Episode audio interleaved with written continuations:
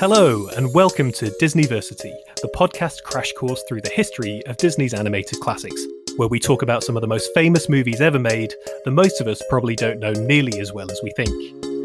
Each episode, we'll be moving forward in time through the legendary Disney catalogue, watching every feature film in the Walt Disney Animation Studios vault, from Snow White to Raya and the Last Dragon, seeing how they stand up today, how they pushed the boundaries of animation, shaped the legacy of Walt Disney and the wider Disney brand, and how they influenced pop culture at large.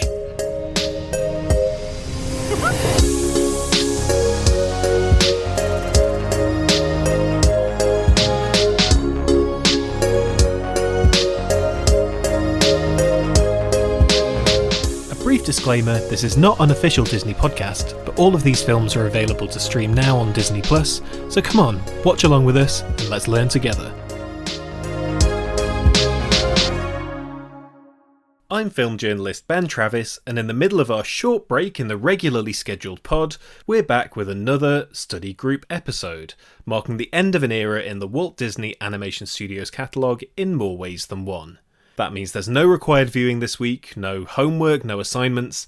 Instead, we'll be looking back over the eight films we covered during the Bangers era Cinderella, Alice in Wonderland, Peter Pan, Lady and the Tramp, Sleeping Beauty, 101 Dalmatians, The Sword in the Stone, and The Jungle Book, discussing our favourite sequences, songs, and characters, updating our rankings, and taking a brief look at what comes next. We'll also be exploring an event that marked an overwhelming fracture in the studio and the wider Disney brand the death of Walt Disney himself. It's going to be a heavy one, guys, but as usual, I'm not alone in this, and joining me to discuss all of the above over the next hour or so is our resident lecturer, Dr. Sam Summers. Hooray! The crowd goes crazy. Sam, how's it going? It's going quite well. I don't normally get a hooray. That is that no, just because it's been a while. Everyone's it's been a while. Up. I've missed you. Like it's been probably a couple of months since we last recorded. How's your summer been? Have you been in Bermuda Merlin mode this entire time? I've been doing my best. You know, it hasn't been the greatest weather yeah, all, I mean, it's not it? been Bermuda weather. It's not been Bermuda weather. Bermuda. That's okay. So that's one thing that we kind of discovered um, recently was that you can't pronounce the word Bermuda. But Bermuda. Bermuda. Why are you trying to add it? Bermuda. Bermuda. Bermuda with a Y. Um, but we we found out that Ben couldn't pronounce Bermuda because we had a bit of a meetup I guess yeah. people might not know that we live on opposite ends of the country. You're normally in London, I'm normally in Newcastle, but I came down and we had a couple of little adventures. I was very Bermuda Merlin that weekend. Hawaiian shirt, shorts, Birkenstocks. I think Bermuda Merlin wears branded Birkenstocks in the movie. And we had our own little jungle cruise on a little lake we went on a pedalo in Dulwich Park and felt like we were on our own jungle cruise. We had Skipper Sam, Trader Ben. It was the whole thing. It was great. Have you seen Jungle Cruise, by the way? Uh, have you seen the movie? I've seen Jungle Cruise. I enjoyed Jungle Cruise. This is the, the live action Disney movie Jungle Cruise based on the Disney theme park ride Jungle Cruise that we're talking about, folks. The very same, starring Dwayne The Rock Johnson and Emily Blunt on an adventure that's basically sort of Indiana Jones meets Pirates of the Caribbean meets any other adventure movie you've ever seen. But I thought it was fun too. I had a good time with it. Good bit of a laugh. I mean, I've, I've never even been on Jungle Cruise the ride, but I've watched several ride throughs and documentaries about Jungle Cruise the ride, and I will say from that perspective, missed out quite a lot of animals, right? The ride mm. is this kind of, it's set in this like like hodgepodge of all the jungles of the world. There's like a bit of Amazon, a bit of India, and a bit of Africa. So it's got like all the animals you would ever want hippos and giraffes and lions and everything. In the movie, I guess they couldn't do that. So they just set it in the Amazon and you miss out on the hippos and the elephants and the giraffes and the lions. You do, but I did appreciate having previously watched the Behind the Attraction episode on mm. Jungle Cruise, which they released around the same time as the film. Uh, they go into how all of the skippers on the Jungle Cruise ride come up with their own spiels and have different levels of jokes that they can play into and that kind of thing. And at the start of the film, you get The Rock basically doing his own skipper spiel. Um, so I appreciated all of the in jokes. I felt like I was part of the Disney club. I felt like I was in the gang.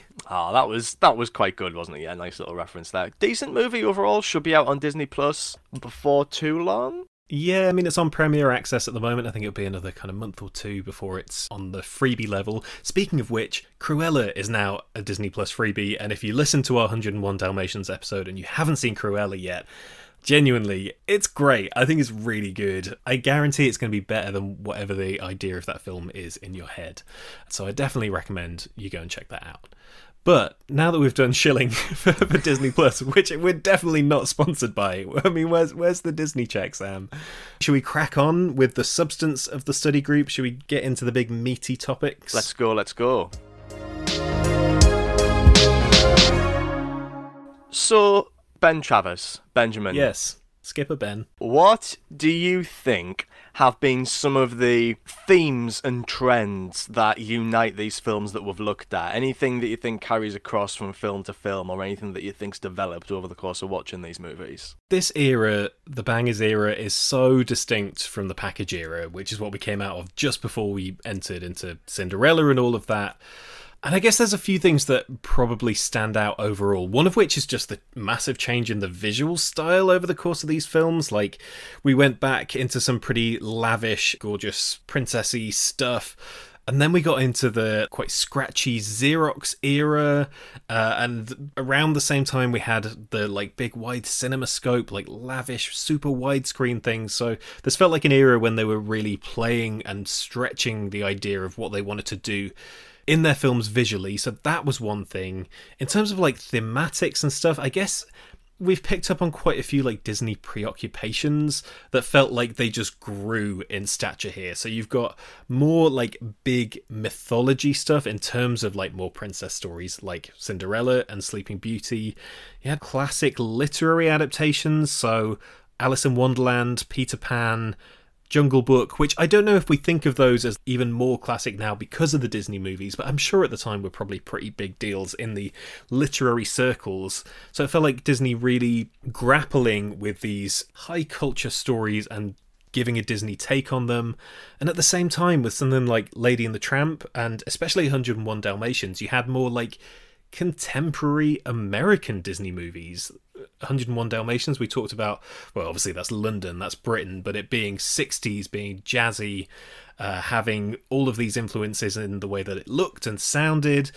And in Lady and the Tramp, even though I think that was still a bit of a period piece, it looked kind of like contemporary America, or I think we said at the time, the America of Walt's childhood. So you had all of these swirling things for me in the Bangers era that all extended from what we'd seen them do in the first five features and in the package era, but that just felt bigger and stronger and more confident this time around. Does that get me an A plus, Sam? Does that get me a first? That was very good. That was that was excellent. You picked up on a lot of good stuff there. I think definitely the most interesting kind of trend or development for me over the course of this period is this shift from like classical to contemporary sensibilities, whereby we start off with Cinderella taking us right back to Snow White style fairy tale adaptation, sort of vaguely classical scorings and like lilting musical numbers, and then we end up in the world of the Jungle Book with its jazz and with its kind of scratchy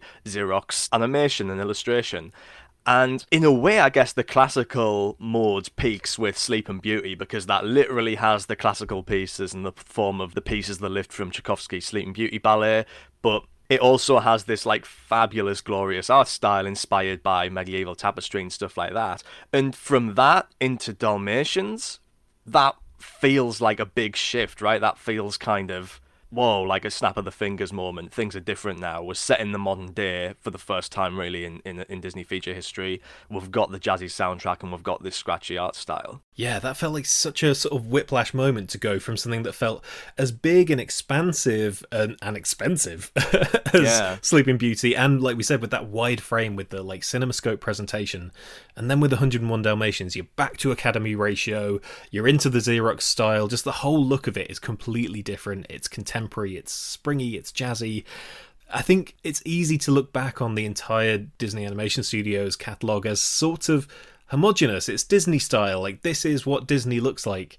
And to to get to go through each of these films one by one and go, oh my god, these two that came out back to back, probably I think quite a few years apart, but back to back in the catalog were completely different and looked totally different and felt and sounded totally different as well. Has been a real joy of this era for me. Yeah, like Alice in Wonderland, Lady and the Tramp, Sleeping Beauty, 101 Dalmatians. I guess I've, I've missed out Peter Pan there if we're going chronologically, but like really completely different visual styles. And I think even though we might think of Sleeping Beauty as being the peak of this like classical influence and this realist style, in its own way, it does still represent a departure from what we're used to seeing from Disney. Like, we're looking at the characters on more of a flat plane, right? There's less dimensionality to it. It's more. It has more in common with like mid-century modernism in that sense, even though what it's trying to do is adapt these much older forms of art, replicate these much older forms of art. So in that sense, it maybe isn't that much of a leap from Sleeping Beauty to Dalmatians because they both represent the Disney artists trying to break away from what had become the typical style, these kind of cutesy, realist visuals that people had started to criticize by the time of Lady and the Tramp. Hmm. I mean, I think that's something that I've appreciated as well is that we came out of the package era and we were in full on Mary Blair mode and we were seeing like flashes of that. And I love that we still saw that in some of the early films of the Bangers era, especially things like Cinderella and bits of Peter Pan, maybe and that by the end we also had this interesting kind of creative tension between Walt and I'm gonna throw out the name Woolie Reitherman.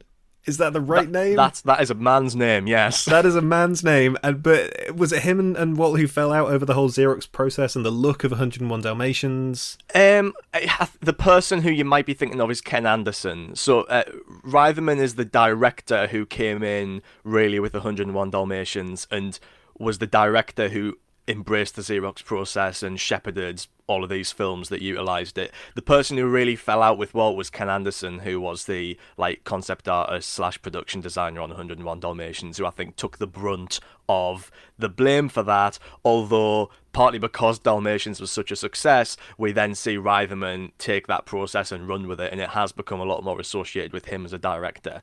And we'll be talking more about him as a director as we we'll go through the next bunch of films that we're going to look at. Yeah, I just think that's so interesting that interplay between again what we think of as like Disney house style and then seeing the influence of, of particular artists or particular techniques that that become part of that style or clash against that style and, and that tension. I think we've seen it kind of come and go in different ways across the course of these eight films. Yeah, that's something that we didn't really see in that first crop of five films the like really distinct voices of individual artists. It's not that there weren't brilliant artists working at the studio during that period. We shouted out Bill Tytla when we are doing those episodes. We shouted out Tyrus Wong. But during this period, you start to see Walt cede so much more responsibility and creative control to people like Mary Blair, the Nine Old Men, Woolie Reitherman, Ken Anderson, Bill Peet, the screenwriter who um, we really took against. and, uh, we don't don't let me into this. You're you're in the Bill Peet hate club, uh, and the Sherman Brothers as well, who I like. Yes. um, and, and, we'll see some of these people continue to have an influence on Disney going forward, and we'll see new people enter the fold and have an impact as well. And I guess we'll get on to talking about who Walt was and what he really did in a second. But Walt was not the sole creative force on those early features that is a, is a complete myth to say that. But he definitely had more authorial control over the overall product and exerted more control over the production process than he did during this era when he was distracted by live action and by the parks and by TV. So we do start to see these individual artists rising up and putting their own stamp on it. I mean, I think you've teed us up quite nicely there. Let's get into the big topic at hand here, which is Walt Disney dying. When we talked about The Jungle Book, that film came out about, did you say, nine months or so after Walt died. He obviously yeah. worked on it um, and was around for, for much of its production. But by the time it came out, Walt had passed away, and part of the legacy of that film was its positioning as the last Walt Disney animated film. I think it's really hit me again going through these films one by one and tracing the history of Disney, even just through the animated stuff. I mean, we've skirted around a lot of the theme park stuff and and all the other things that were happening around this era of of more live action movies happening under the Disney banner, uh, the, the launch of Disneyland, and I think it just really hits home the weight of the loss of Walt. Like as as somebody who maybe wasn't always the most hands on, but had generally the vision or was a leader or such a kind of figurehead of this whole operation to suddenly be gone. I think it's kind of hit me now how much of a crazy time we might be heading into without him at the lead.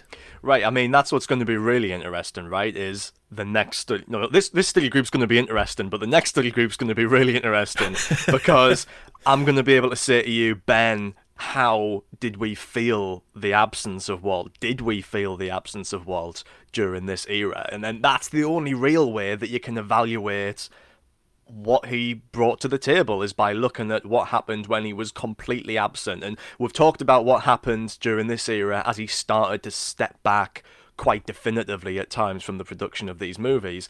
But what happens afterwards is, is the real test of Walt Disney's claim to the authorship of these movies, right? Is there something that is distinct about the movies produced during his tenure that we cannot see of the later movies? And and that's a question for the future. But obviously a big part of the debate over Walt Disney's legacy is what did he actually do and did he do anything? So this is something that um, this is a little bit of a tangent, but this is something that has played out much more recently for us with the death of Stan Lee, who in a lot of ways is a very analogous figure. So Stan Lee died quite recently, 2019. It was 2018, I think. Wow. Yeah. And that almost immediately after he died, debates which did exist during his lifetime came to the fore about exactly what did this person do at Marvel, how much should we be celebrating the legacy of Stan Lee when a big part of that legacy, it has later transpired, revolved around being ascribed credit for things he did not actually do, for comics he did not write, for characters he did not create, etc. And Walt's legacy is seen in a very similar way by a lot of people, but it's a conversation that's been taken place over a much longer period of time. So I think a lot more misconceptions are out there about what Walt did and didn't do. Because for so many people, for some reason, well, for, for quite obvious reasons actually, all they want to do is kind of take Walt Disney down because he's being positioned as this perfect guy and as this icon of entertainment and as the name attached to the biggest, most family friendly, supposedly, entertainment company on the planet. People want to pick apart at that guy's legacy in, in a lot of ways when it comes to things like the racism in his films, when it comes to things like the studio's treatment of women, when it comes to things like his involvement in the um, Hollywood communist witch hunts in the McCarthy trials. That's a perfectly legitimate thing to do, but I think a lot of people also feel the need to chip away at any claim he might have to the authorship of these movies. And the fact is, these movies would not exist without him, even though he didn't draw a single frame of animation on these movies, even though he didn't write a single word of dialogue. These movies would not exist without him. Snow White would not exist had he not decided to do it? Had he not decided that that was going to be the next place for this studio and the next place for the animation industry ahead? If Snow White didn't exist, the animated feature as we know it might not exist. So we've got a lot to thank this guy for in a way, you know? No one else would have done Snow White. No one else would have done Disneyland. It just wouldn't have happened, right? certainly not in the same way. Yeah, I think that's my feeling heading into this as well is that over the course of the other episodes we've discussed, Walt Disney was a complicated guy and that he was not a completely kind of scot free person, that he clashed with the artists and maybe like shouted at people who deserved a lot of praise and, and that there was a lot of tension there. And all of that is a completely valid part of the history, but I think I'm struck by the fact that going through these films, looking at the landscape today, as much as it's a bit scary that Disney is kind of taking over everything, Disney genuinely still brings me a lot of joy. These films bring a lot of people a lot of joy. They're full of imagination and creativity. And there's a reason that these films touch people and why they've endured and why kids today still love them and people who grew up on them still love the ones that they grew up on. And the way that Disney as a company has changed with people and with the times. Uh, you've got all of that plus the theme parks. I bloody love theme parks, and I can't wait until we can at some point hopefully go to Disneyland Paris or somewhere like that and do some kind of like proper Disneyland episode. But I feel like among the big capitalist scariness and the Walt Disney overlord persona, you can't take the joy away from that. You have to kind of mix it all together. And I think I feel very aware of the fact that yeah, none of this stuff would exist without Walt Disney, and so I feel I feel sad that we're heading into the post Walt era. These three eras that we've covered so far, the first five features, even the package era, and now the bangers era, feel maybe that bit more special for being like the Walt Disney years. Do you know what I mean? Yeah, I, I definitely, I definitely feel like that. And there are such tangible threads that you can trace throughout all the work that he touched, throughout the animated movies, the live action movies, the theme parks. They are all recognizably Disney, but they're all recognizably Walt Disney, right? You know, there's some live action movies that he probably barely even looked at when they were in production, but they still bear a degree of the sensibility that he brought to the studio. And I mean, you know, we are adults, so we understand that this guy held a lot of quite reprehensible views and did some quite reprehensible things. But also, we are adults and we understand that we can have more than one opinion conflicting about the same person, right? We can hold these two ideas in our heads. So, just because I do not agree with a lot of what he stands for as a person, it does not mean I can't acknowledge the gifts that he had as a creator, as an artist, if you want to use that word. Yeah, completely, completely. That kind of conflicts and that complexity, I think, is all valid and all all interesting as well as we look at this in a historical context. I think as well when you're saying that Disney essence, that Disney flavor, I think it's been interesting again going through the films that we have so far and picking up what that is from Walt. That that is like Walt's childhood, Walt's America, Walt's kind of appropriation of classic literature as a way of maybe legitimizing kind of cultural cachet, of presenting an American ish take on legends and folklore, and of also just trying to do cool creative things. Just try, like, finding a book and being like, we're going to take the animals of the forest and we're going to turn that into a movie because we can, because it's animated and we can use the creative freedom of that. I think all of those things feel like they're tied not just into Disney as a studio, but into Walt Disney as the head of that studio, directing what output that studio would be creating. So, so those are some of our feelings on Walt's death and, and what that means. But for the studio, for the personnel at the studio, how did this change things? I know we're going to delve into that more in the coming era, but yeah, what what's happening at the studio as Walt passes away? I mean, in terms of how the, the personnel felt, I mean, no one is on record saying, "Man, I'm glad that guy's dead." Um, that would be bleak. yeah, like even even the people who clash with him the most. So we, you know, maybe some people felt that way. I, I don't think we've got any evidence for that. Everyone that you speak to who worked with him during that era who has gone on record with their feelings about him said that they loved the guy that he was like an essential part of the studio even up until the day that he died and that they were gutted that he died. And he died quite young as well. I mean he was he was 65 mm, that is you. Wait i mean i could google this and i can't believe i haven't googled this. How did walt die heart problems. I think I should know right. that off the top of my head as well. Heart problems brought on by excessive smoking. Basically, he was right. like a ten pack a day guy. Um, I mean, so, I think most guys were at that point. yeah. Um. So that that was what took him from us, and he kind of it's one of those situations I believe where he knew for quite a while that something was up, that he might not have long left, but he didn't tell a lot of people, so there was mm. quite a lot of shock when it happened. I think he'd, he'd been visibly ill for a period, but um, there was quite a lot of shock when he died. And had they not been deep into the production of the Jungle Book, had they not been almost ready to drop that film, who knows what would have happened? You know, it might have really derailed the production of a movie if they were if they were earlier on in the process at the animation studio because he was still the guy who had to say yes to everything. You know, everything did have to go by Walt, even though he might not any longer be there at the inception of these ideas. He still had to sign off on them. He was still the guy who corralled the personnel. That was how he used to describe himself. He said, like, I'm not an artist. I'm I'm like a bee who goes around taking pollen from different places and putting it in other places, and that's how the art gets made. It's a bit like DJ Khaled, if you want a contemporary analogy. Like DJ Khaled gets to put his name on the album. I'm sorry, I'm not sure if anyone's listening to this um, for whom. DJ Khaled will be an appropriate metaphor to describe Walt Disney. I think for most people listening to this, is probably the other way around. But we've got hip cool listeners. I'm sure people will be down with DJ Khaled. Is DJ Khaled cool anymore? I don't, I don't think, think so. DJ Khaled was ever cool. But there you go. That that was what it, you you would take Walt Mm-hmm. some a frame of animation and he would say another one. That was a, that was a DJ Khaled reference. That was his Oh, job. at the beginning of every movie, it's a Walt Disney, another one. You the best animation. Right. Okay. All right, that's we're done with that. That's over. Um, yes, yeah. You, you- rest in peace, Walt Disney. It's a solemn occasion. Yeah. yeah. So that's that's kind of what he did, and that was still something that needed to be done.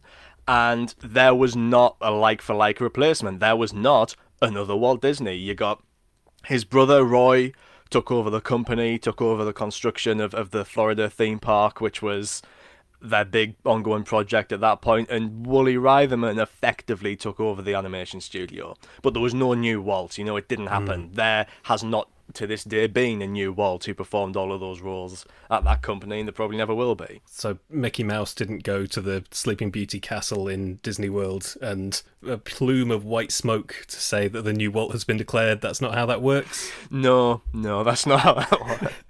Good to know. So I think we're going to get more into the nitty gritty of everything that comes next when we properly get into the next era. Oh my god, is that the Nine Old Man of the Week alarm? No, no, no. The, the nine old men have all been taken care of. I was going to say we've done all nine old men. What what, what is this? That's the quiz alarm. I've repurposed The quiz alarm. Yeah. Oh my god, is this going to become a regular feature? it. It, it might be. Um, it might, if if you enjoy it. Um, Okay. If the listeners Wait, enjoy I'm it, being quizzed. you're being quizzed. I mean, obviously the listeners are free to play along at home. Pause your recording and play along. Can keep track. It's a very short quiz. It's a short little Walt Disney quiz. Okay. okay. See how much you know about the great man and his legacy. Okay. You ready? I, I, I think so. Wait, what what is this quiz? This is It's a quiz. It's out of Okay. five. Okay. Um, it's a quiz, right? Question one. Walt Disney's last written words were the name of a famous Hollywood actor. Name that actor. Um, what? This is like the mid '60s. I don't know. Someone like James Stewart. I don't know. No, the answer is Kurt Russell. Kurt Russell. His final Yeah. words were Kurt Russell, foretelling the Christmas Chronicles and Death Proof in the same moment. After Walt Disney died, they found Yeah. like a piece of paper on his desk, and literally all it said was Kurt Russell. Russell. And no one knew exactly what it meant. But Kurt Russell, as a child, as a teenager, had been in a couple of Disney movies already. He was in the movie called Follow Me, Boys. and he would star in a few more movies. He was at Disney movies after Walt died. He was in uh, the one and only genuine original family band. He was in uh, the horse in the grey flannel suit, Sounds dapper. and he was in the computer wore tennis shoes. Wow. So he'd clearly made some kind of impression on Walt. Maybe maybe he had plans of whatever the next film was going to be, and he was like, "Oh, it should be Kurt Russell." And then Yeah. was there more of a Kurt Russell like Disney hookup after Walt's death? Did they see that note and go, "We've got to do those something with this"? those movies were after Walt died. So I think I think it, Roy or whoever found the note and he was like, I don't know quite what this means, but I guess we need to start putting Kurt Russell in movies with insane titles. I guess that's what you wanted us to do. If I was Kurt Russell, I'd be really freaked out by that. Imagine somebody comes up to you and says, Your name is the last thing Walt Disney ever wrote, and now we're going to put you in a bunch of Disney movies. I don't know. I'd feel some kind of like spookiness I'm pretty that. sure people have like interviewed him about it, and he, they're like, "Oh, do you know what? He, why? Do you know what, why he wrote that? What do you mean?" Kurt Russell just goes like, "Nope." So, Wow. Get that on the next series of Unsolved Mysteries, please. so that's question one. Question two: Where is Walt Disney's head? I mean, this is the point where the QI klaxon alarms would be going off, but like it's it's cryogenically frozen somewhere, buried under Disneyland or something like that. It's it's not, and I think he knew that in your heart. Um, no, Walt Disney's head uh, no longer exists. He was cremated. In many ways, the opposite of being cryogenically my frozen. It got yeah. made really hot. There are some reports that he developed an interest in cryogenics later in his life, which might be where that urban legend stems from, but it is not true. Question three. Since Walt's death, the Disney company has gone to great pains to remove what from every photograph that he was in. Ooh. What did they get rid of? I don't know. Did he have like I don't uh, like a facial marking or something that he wasn't fond of? No, the answer is cigarettes.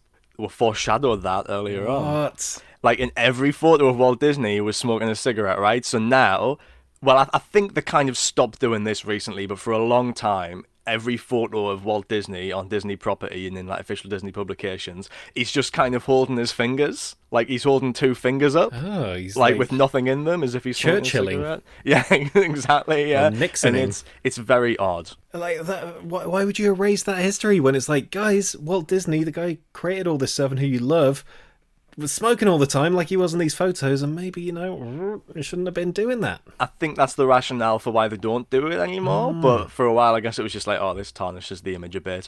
I have also read from quite a reputable source, although this sounds completely impossible, that for a long time, because they kept getting questions about this at Disneyland, they trained Disney staff to always point to everything with two fingers.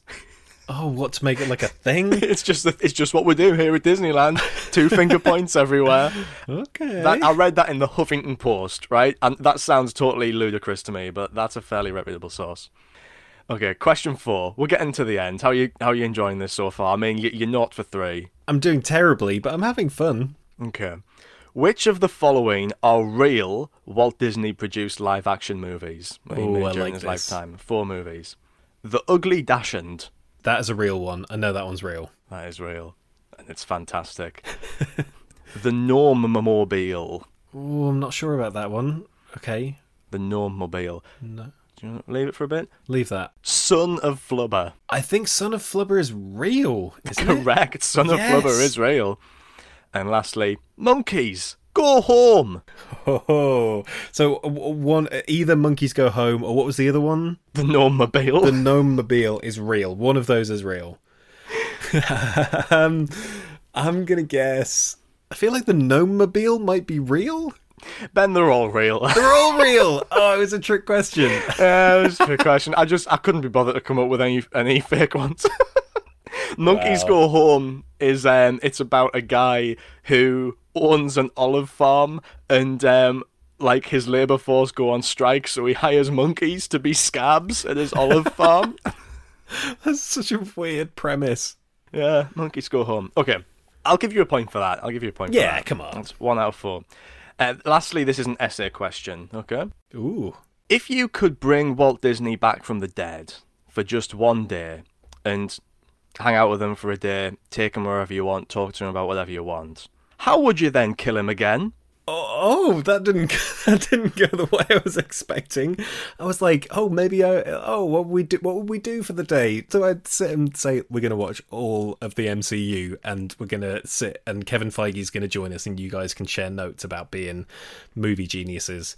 No, no, you- Um, you, get one day with him and then you've got to dispatch him, otherwise you don't know what's going to happen. Anything could happen. If I get to do the Marvel thing, then clearly at the end I'm gonna snap my fingers, and he's gonna fade away into dust. Oh, that's quite good. Quite a humane answer, I think, of all the things you could have chosen. Bop them on the head? Something like that? No?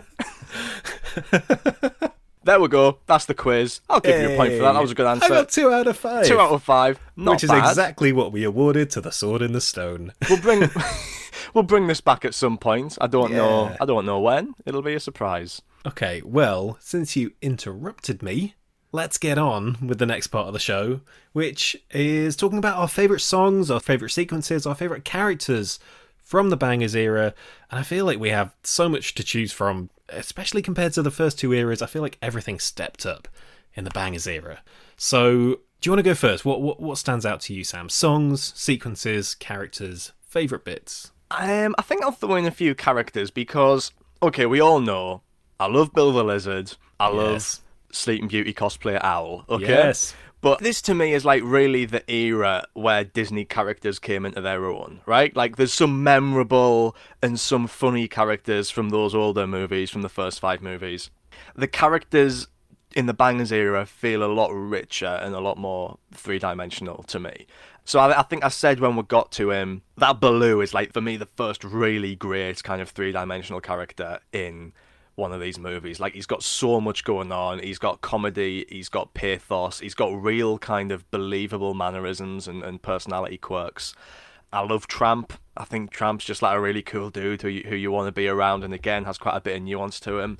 And then Cruella and Maleficent, who are just like easily top of the villain pile so far, right? Just these horrible, horrible, but like gloriously so female characters. Yeah, I, for me, the villains stand out in this era so much Cruella and Maleficent. And let's throw Lady Tremaine in there. Lady Tremaine feels like the unsung sort of villain from this era who is actually like really great. That shot of her with the glowing green eyes mm. is pretty amazing. Oh, you know what? Had a great time with Captain Hook as well. Had a great Hook time was fun. Him. For me, it's still Smee shaving that seagull's butt. oh, just a joke yeah, that never yeah. gets old. Let's talk about songs though, because you mentioned the Sherman Brothers are, are, quite a key part of the end of this era, and there's lots of interesting musical stuff happening across the Bangers era. I felt like in the first five features, and especially in the package era, like there was a lot of music in those films, but I don't think the Disney sort of song element was up to the top of its game in those previous eras. Whereas here, immediately, the bare necessities I think is the best song we've had in any Disney movie so far. Just like big a clear. pure, big Disney banger. You know, it's a really, really fun one. It leaves you going out on a high at the end of the film. They repeat it several times in the film because, like, why the hell not when you've got a song that good?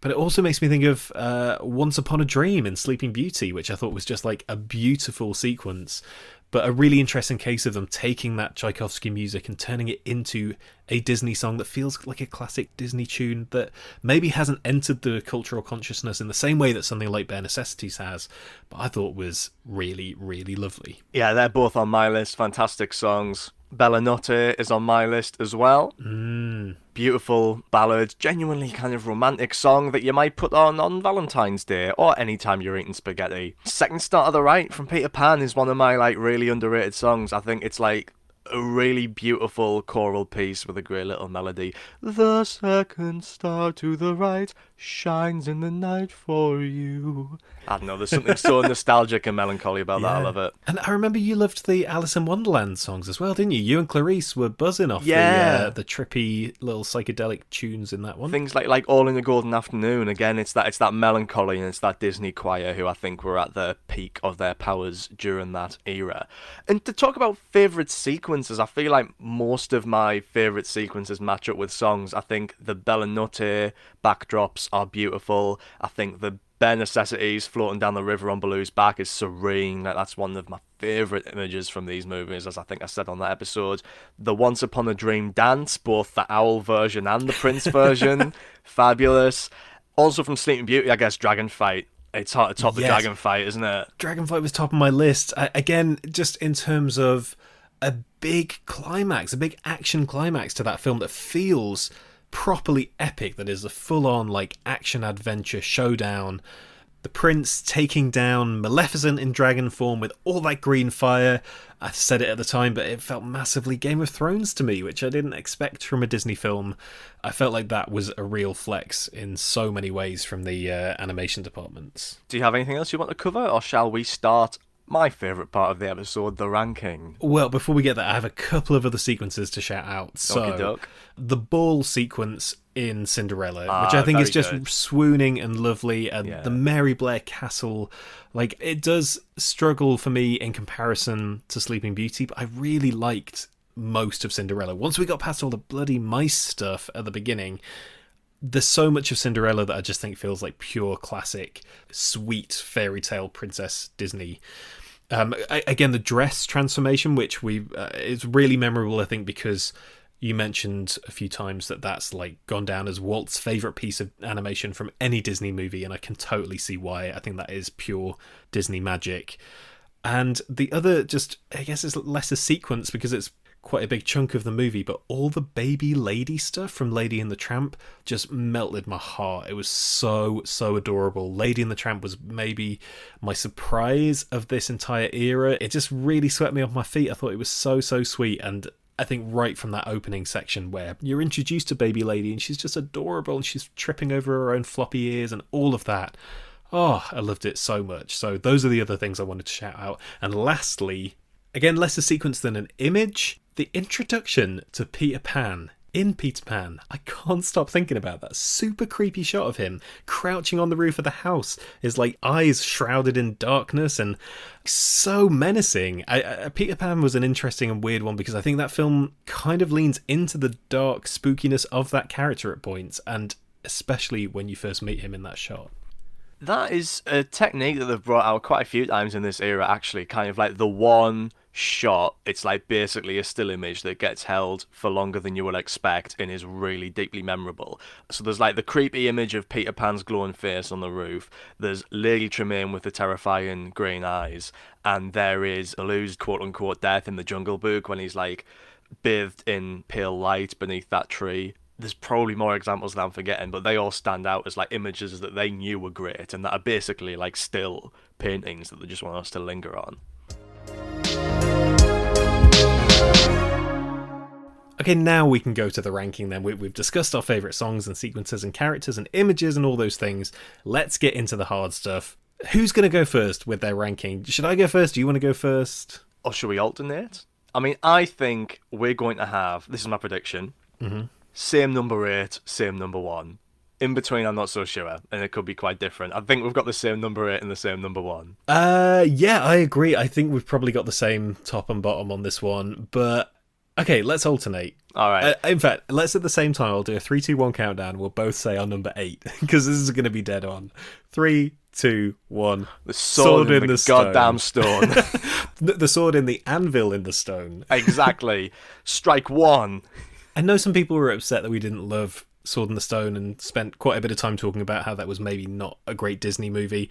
I, I really like that people like it, that people I think who grew up with it have some affection for it. I just think, especially as part of this bangers era, it just doesn't live up to those other films and wasn't what I hoped for from a Disney Arthur movie. But I think even by that standard, there is good stuff in it. There are great images in it, um, especially that opening. I think is really impressive with that shot of of the sword in that really mythical kind of style and that iconic image of Wart pulling the sword from the stone. I think that's a memorable image for a reason.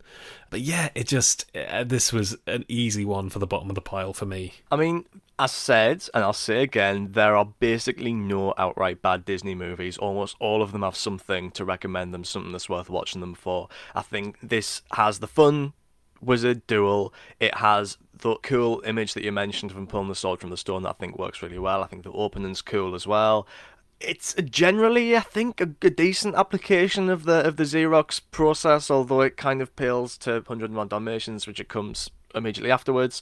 But I also think it doesn't get enough credit for introducing like comic anachronisms through the figure of Merlin, which will become such a big part of movies like Hercules and Aladdin, and of course Shrek you know, Sword in the Stone did that first in a way. So again, absolutely no disrespect to the Stoneheads, okay? They're out there, Sam. There are there are dozens of them. I have also had multiple people say this was my favorite when I was a kid, and I watched it again after the podcast. And you know what? You're absolutely right. Okay, like it is. I'm not trying to like ruin anyone's childhood, and I'm not trying to insult anyone's intelligence. Like I'm sure there are people who have watched it as adults and loved it, but if you haven't, watch it again say what you think. Okay, it's it's ropey. All right. Okay. So what's your number seven? My number seven is Alice in Wonderland, which I li- no, I didn't like. I, I admired. I thought it was a really good. I was going to say, oh, which I liked, but my problem with it was that I thought it was kind of really impressive, and the animation and the color and the vibrancy and the Lewis Carroll of it all, great. I just didn't really like it very much. It was a bit much for me. And, and again, this is this is relative. This is the bangers era. These are all great films. So the stuff that's ranked towards the end, I don't think is bad. But Alice in Wonderland was just not my cup of insane tea. I cannot fault you for that. I understand, and I understand anyone who says that they didn't like that movie. I think there's some people who would react a lot more strongly than you and say, "I just, it's just mind them and nonsense. I just can't stand it." But I've put it a little bit higher. Okay, so what's your seven then? My number seven is Cinderella, which Ooh. even now I'm kind of looking at my number six. I'm like, really? But I think Cinderella just because. Again, I think I said this when we did the episode of maybe all the movies in this era. It just feels like the least remarkable one, which is part of its appeal. Like it's the quintessential Disney princess movie, but also like what am I revisiting here? Like pretty much the Lady Tremaine stuff and the ballroom sequence. And then other than that, it's just the mice stuff, and I'm not I'm not here for the mice stuff. I prefer it to the James Corden mouse that we're about to get in the Amazon Prime Cinderella, which I've yet to watch. I imagine I'll prefer it to that. Not a, not a huge fan of Cinderella. It's kind of generic to me. Interesting. Interesting. Okay, well, what about your number six? My number six, and this was very close between this and Cinderella, is Peter Pan. That's my number six as well. Oh, there we go. Yay. There we go. Uh, it's our, also... our problematic non-fave. Well, yeah. Obviously, it's got the the Native American stuff, which is viscerally disgusting and unwatchable. But you know, I really like the music. Like, I guess, like some of the Tinkerbell stuff's cool. Some of the Peter Pan imagery is really good. It's got a great, just nostalgic aura to it all the way through. Captain Hook and Smee are very good, like comedic villains and foils. But again, pretty unremarkable compared to uh, the films that are higher on my list. I'd agree with that. It just didn't really impact me massively. I think it's a more interesting film than the idea of it that's gone down. Uh, uh, like we talked about Peter being a slightly creepier character of Tinkerbell being like really jealous and quite evil in a way that she's not in the wider sort of Disney Tinkerbell lore. And I think it's just a bit of a shame that that should be Wendy's movie in a way that it isn't. And I think I would like that if it was Wendy's movie in terms of it being this kind of coming of age film and that makes me really intrigued about the David Lowery Peter and Wendy live action film, which, especially because did somebody recently describe that? I think he recently said that that was influenced by The Lighthouse or something, which is completely nuts. Maybe he was messing with whatever journalist he was speaking to that day. But yeah, number six for me for Peter Pan. Uh, and then my number five was Cinderella. So I did really like Cinderella, but it, it didn't crack the sort of top half of this era for me. But like you said, I think it is just classic quintessential Disney princess film. It doesn't. It's not as remarkable as Sleeping Beauty, but I think there's a, a sweetness to it and a, just a real good-heartedness that encompasses so much of what has gone down as the Disney princess formula. So my number five is Alice in Wonderland, which again I appreciate all your criticisms, but I just think it really stands out among these movies and among all Disney movies it looks cool, it sounds cool, it's got some excellent voice performances. It's got Ward Kimball at the peak of his powers, at least in a feature film, bringing all of that high energy kinetic wackiness. So for me, that has a special something or a few special somethings to put it above Peter Pan and Cinderella. So heading into my top four, I'm going to say all of my top four I thought were like excellent, outstanding. Yeah. We've all them. got the same top four as well. So we've got the same top four, haven't we? I, am intrigued to see if it's in the same order. I think for me, the ordering of these just came down to like which one did I emotionally connect to, or had that extra element that just nudged it above some of the other ones. So for me, my number four is 101 Dalmatians. What was yours? It was 101 Dalmatians. That is interesting because 101 Dalmatians is lovable in so many ways and has great character stuff, and the dogs are super cute. I think there was something about maybe the second half that was very slightly sluggish at points when you get the five minute Twilight bark and it's just five minutes of dogs barking at each other and then you go to the goose in the barn. I think it maybe lost a little bit of momentum and that's that's kind of it on the drawbacks for me. Like it's a great film, it just didn't quite punch up there with my top three. Yeah, it's it's up there high for me because of A Cruella, B the fact that it does have for its time a very unique look and tone and C. I can't remember. No. Dogs? dogs, yeah, dogs. yeah. Um, what does hold it back is that compared to the movies, some of the movies that I've placed above of it, it doesn't really have that emotional core. There's nothing in there that is really gonna tug my heartstrings, make me cry, give me the feels. Apart from when the dog nearly dies, but that's early on and it's brief. So for me, my number three kind of uh, has that issue as well, and I think that's maybe what's holding it back from the top two. And my number three is The Jungle Book. What's yours? So my number three is Lady and the Tramp, and I would have mm. guessed that you mm. wouldn't have The Jungle Book as high as me. Yeah, I really like the Jungle Book, and I think the music in it is great. I love the jungle setting. The characters in it are so lovable. I think in many ways it does some of those things better than Disney has in any other movie and yet at the same time, I don't think it necessarily has that extra emotional connection. I think I have a bit of emotional connection to it because it's a firm favorite in our family. But I think revisiting it, I think part of the joy of it, like I said in the other episode, is that it's kind of light and it's just Mowgli sort of ambling through the jungle and having a lovely time, which is is great. I love that about the film. But that also means that it doesn't have those extra things that kind of punch through for me. But yeah, Jungle Book, I do love it. It's such a wonderful thing. So my number three is Lady and the Tramp. The animation on the dogs in this movie, especially Baby Lady, done by the great Les Clark, is absolutely virtuosic. It's like stand out brilliant the way like how observed it is how accurate it is yet also full of personality these things are recognizably dogs when they need to be and they're recognizably human when they need to be as well and that is no mean feat the only reason it's not higher is because the other two movies are better in my opinion, or hit me in a different way. Purely like not top two just because the top two are top two, if that makes sense. So what's your thoughts then on, on Jungle Book, which is your number two? My number two is Jungle Book and this is the only movie that we have ranked so far where I will freely admit that my nostalgic feelings for this play a major part in it for me. Like this was the certainly in terms of this era, this is the Disney movie of my childhood. I've got so many great memories tied up in it and again it's a thing that I used to watch with particular members of my family and stuff as well, and that's a big part of it. And you know, as a movie, it's fantastic. Again, spectacular characters, spectacular performances, great songs, great visuals, beautiful score, really underrated score, I think. But what pushes it above Lady and the Tramp, with which it has most of those things in common, is my associations with it, which I can't mm. escape.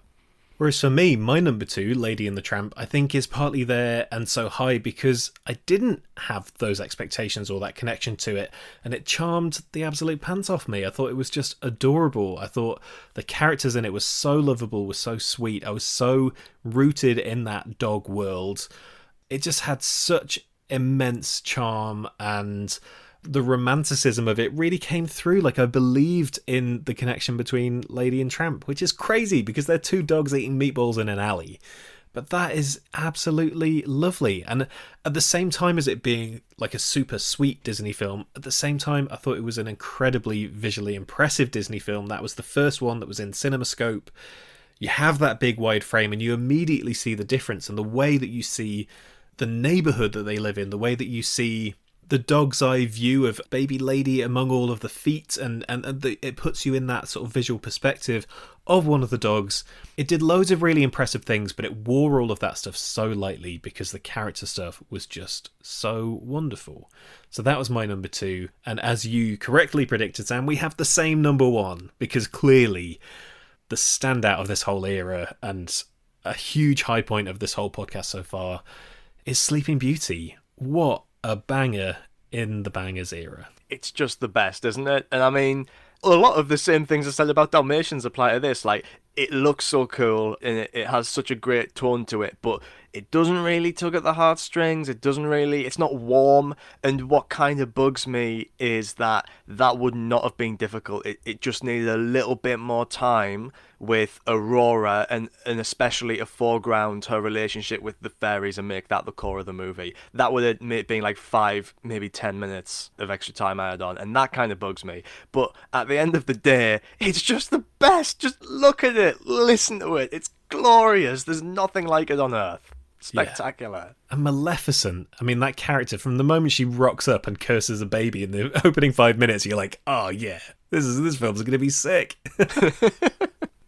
it's great. We love to see it. Baby curses. We love to see it. Okay, so then, very quickly, which of these films enter your overall top five rankings? Because I know for me, this has completely overhauled my personal top five, which I haven't really been keeping track of, but I know the ones that have stood out to me from the previous eras that we've looked at. So, uh, what's your current top five, Sam? My current top five, and I think this might look a little bit different. Number five is now The Jungle Book, so that has knocked out Snow White. Mm-hmm. Number four is Dumbo. Number three is Sleeping Beauty, which has knocked out Bambi, and number two remain Fantasia and Pinocchio. Ooh, so Pinocchio's your number one still. Pinocchio's my number one still. I'm sorry, Pinocchio Ben. Beats Sleeping Beauty. That is truly insane to me, Sam. But our differing perspectives is what makes this podcast a nice thing. Yeah. My top five is very different. So my number five now is 101 Dalmatians. My number four is The Jungle Book. My number three is Bambi, formerly my number one. So my top two are now Lady and the Tramp and Sleeping Beauty. So four of my top five are from this era. Ah, you've only got one survivor. You've only got one survivor. Yeah, nothing from the package era and one survivor from the first five features. I think because uh, I don't know, Snow White. I don't know has its place in history. Pinocchio was freakish hell. Um, Dumbo uh, was uh, like it's, I sort of love it, but also there's a lot of stuff going on in that film, Sam. Yeah, Um, no, no. And Fantasia again, I thought was just like really, really impressive, but it didn't grab me in that extra sense. Whereas Bambi, Bambi is the best of that era for me, uh, and it's now nestled in a little sandwich of Bangers era classics. It's going to be fascinating to look at how these have changed by the end of the podcast because obviously we're going to do like a big massive ranking at the end, right? We have to. It has to happen. and get I think I'm I'm just really excited to see how your top five changes as we go on. Because I've seen all these movies, I know what my final top five is, unless something really affects me as we're going back through them. I think I know what it's going to be at the end, but with you, anything could happen. Anything could happen. That's nearly us done for this study group then, but before we go, let's tease the next era we'll be heading into. Now, generally, the next chunk of episodes we'll be delving into will be the Dark Ages. That is the next era, 70s and 80s fare. But there are a few films at the early end of this era that we'll also be referring to as the Bangover, the hangover from the Bangers era, with films that still feel of a piece with the ones we've been discussing. But Walt's death felt like a natural pause point. So, yeah, we have a couple of Bangover movies coming up. Major favourites like The Aristocats and Robin Hood, and that's going to be followed by a bunch of stuff that I literally don't know at all. So I'm fascinated going into this. I've got a couple that I know pretty well, and then a whole run of films that I have never seen before in my life. So, without spoiling too much, Sam, what what do the next few decades look like for Disney sans Disney? Well, as we've discussed, I think the the first couple of movies share a lot of DNA with the Jungle Book, especially. We're going to see some of the characteristics of that movie spread out for a little bit under the the eye of Woolie Reitherman. And then things kind of go all to hell. Not necessarily in a bad way. We've gone with the Dark Age for this era. I mean, partly because that's what people have decided it's called on the internet, but I think it is quite apt because it's it's a dark age in terms of the studio's financial fortunes, which do start to dip, and the movies, especially after the Bangover, tend to be both thematically darker than anything we've seen since Pinocchio in some cases, and visually dark, weirdly enough, as well. Like if you did color charts for these movies, you'd see a lot more kind of blacks and navies and stuff. So that's something to look forward to. yeah, it's going to be fun. It's going to be genuine chaos. I'm so excited. Especially because we're heading into the spooky months of the year as well. Like that feels like a very autumnal, uh, Oh, yeah. early winter vibe. You know, the Dark Ages. Bring it on. But okay, then that is it for this special study group episode. So we are still on our little break at the moment, but fear not because we have another very cool and exciting bonus episode coming your way in the not too distant future. Keep an eye on your feeds for that. That should keep you all occupied while we get the gears moving on the Dark Ages, sure to be packed with more Disney magic and exciting guests. But for now, it's goodbye from Sam, Goodbye. and it's goodbye from me. Bring on the darkness!